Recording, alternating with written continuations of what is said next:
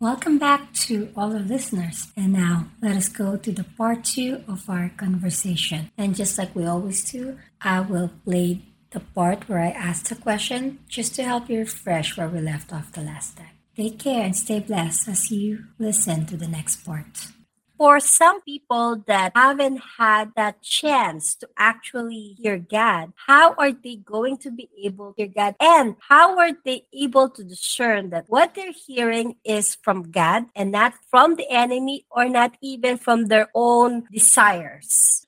So it's a process. It is a journey. Everyone can and does hear from God all day, every day. But like you said, sometimes you're not sure if what you're hearing are your own desires or that what God has for you, particularly when it's something that is not lined up with what you think should happen here, right? So the first thing that I would do is encourage that person is to establish a regular routine to sit with God. So you recognize the feeling, the signature of Holy Spirit, right? And so me, I do it in the mornings when the house is quiet and nothing is going on. I come out into my living room and I sit down on my prayer mat and I am quiet. And then I start with gratitude. Lord, thank you for waking me up this morning, for appreciation for all my five senses. And I just keep going until I feel this warmth that starts in the middle of my core and it just spreads out to my heart and to the rest of my body. And then I start to speak and I lay out there the things that are bothering me,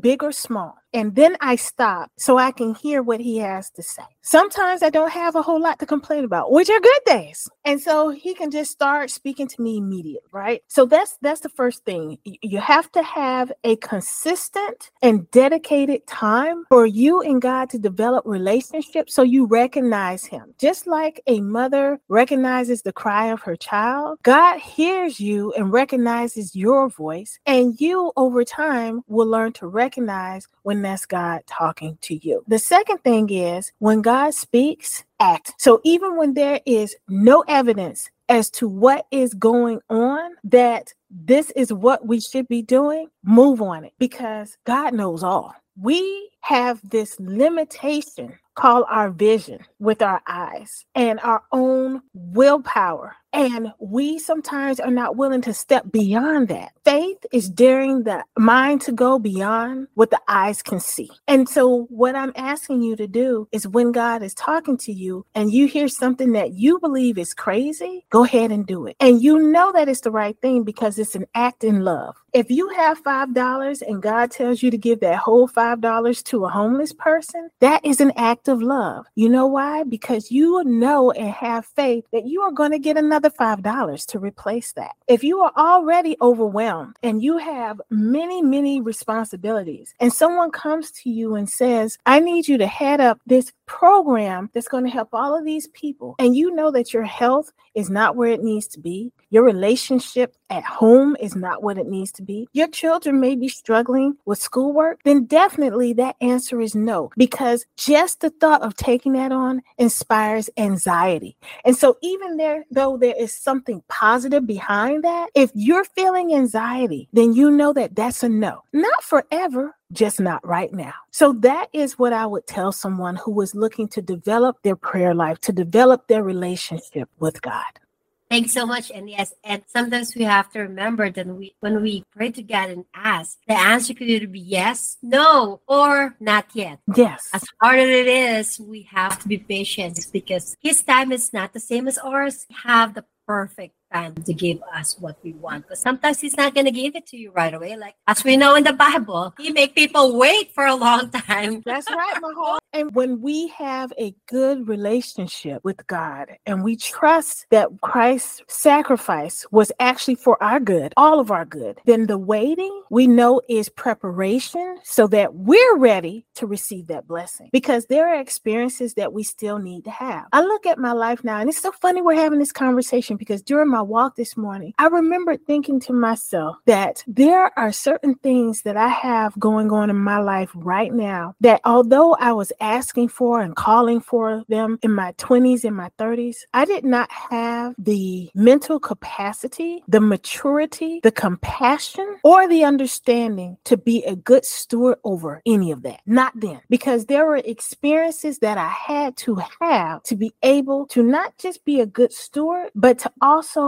be a good example for others who see me with those things. And when they come and ask me how they are done, to give honor to where it belongs, which is to God. I would have said I. And I'm just being honest with you. And I did not know that it was hubris at the time. I would have said I instead of through the loving Holy Spirit that flows through me, that comes forth for his divine purpose. I would have said, Yeah, I studied and I did this and I went out and I networked and I worked hard. Those things are true, but that is not the root. And that is not how it actually got done. It's almost like you're holding a piece of fruit and you're appreciating how good it is. And then the fruit could talk saying, Yeah, I did all this by myself and just totally and completely discounting the tree. Like, forget the rain that fell and nurtured it. Forget the fact that it was provided a, a loving and warm environment of those leaves. It just popped up and said, I'm a mango. Hear me roar.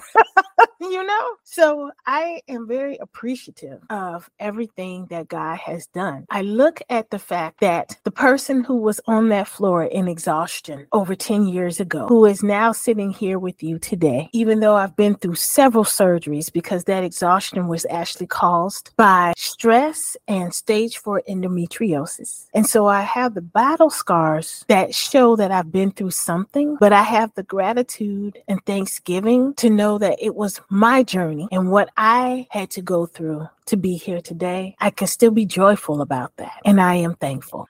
Thank you so much for sharing. That's that's really amazing. And I also want to ask something that you wrote in your book. I hope I will pronounce it correct. What do you mean by the word Dramergencies? Hopefully, I pronounced that correctly.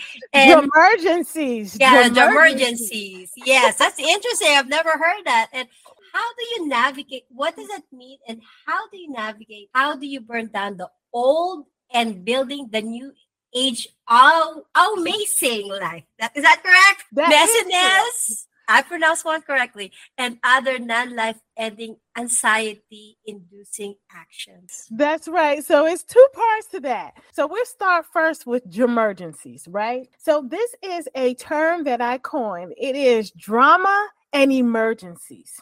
And Dramergencies tend to happen during times where you should not even be engaged. Because for me, I noticed that they would happen during the time where I had dedicated for my prayer meditation in the morning. They would come as text messages that were full of what I would call foolishness, things that I can't do anything about, situations that are none of my business. And I was like, you know what?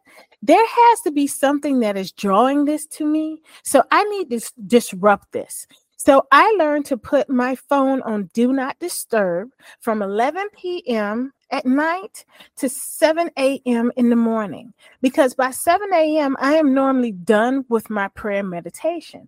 And what I noticed is that the Dramergencies dropped off tremendously until the point where I don't get a whole lot of stuff. An example, I posted in a group that I am a part of how grateful I was that we had such a large presence because most of the chapters of this group were small, maybe 10 to 20. Our chapter is large, it has 90 some odd people, right? And I was like, this is so good because it allows us to be supportive of one another without some everybody getting burned out trying to be involved with everybody else. Someone sent me a text message back during my do not disturb time. So I didn't even see it until my day and my intention had been set and I was rolling through in a good space. Saying that I know that you meant well by this, but let me tell you about all the mess that's going on in the background. Well, two things. I was grateful that I didn't know about any of the mess in the background. And then the second one, I was able to respond in love and saying, you know, I didn't know about any of this. I'm glad that I do now so that I can offer prayer and love to this situation so it can be resolved, so that we can once again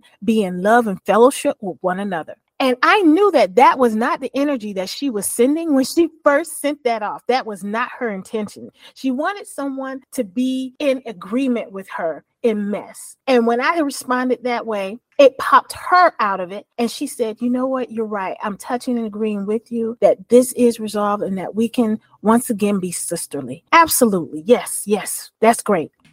Thank you for listening, and I know that you've been blessed listening to everything that Lynita have shared. And don't forget to follow us so you don't miss the last part of our interview with her, where you can talk and ask her questions. And to be a part of it, you have to subscribe to be a member or give a one time donation to our Patreon or Buy Me a Coffee account. Now, let us reflect to everything we've heard by listening to this beautiful music from our Spotify sponsor. Thank you, and always remember come to Jesus daily. Until next time.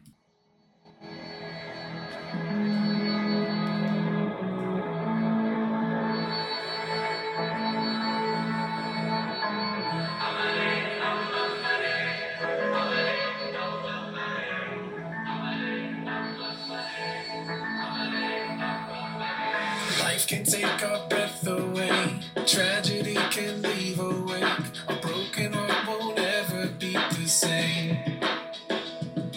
And pain can stop us in our tracks. Losing what we can't get back. Shaking the foundations of our faith.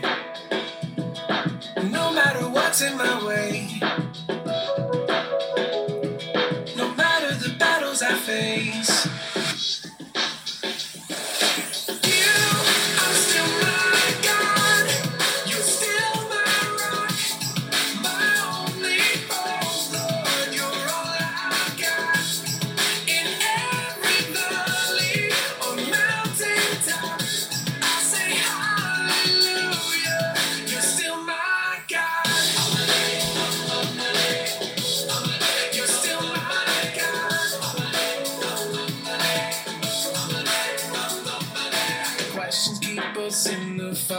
The. Answer's never black or white. We may not know until the other side.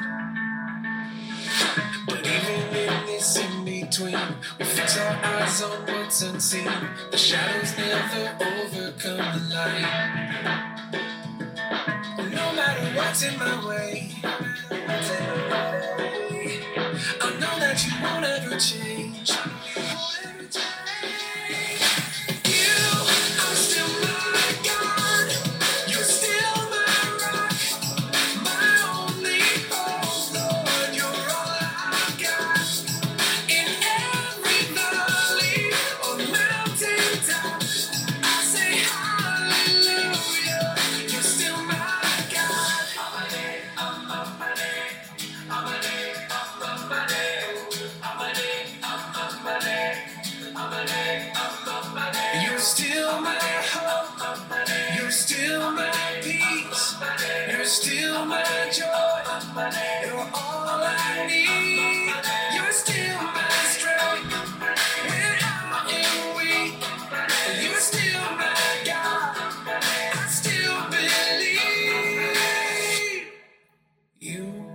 Still my God. You're still my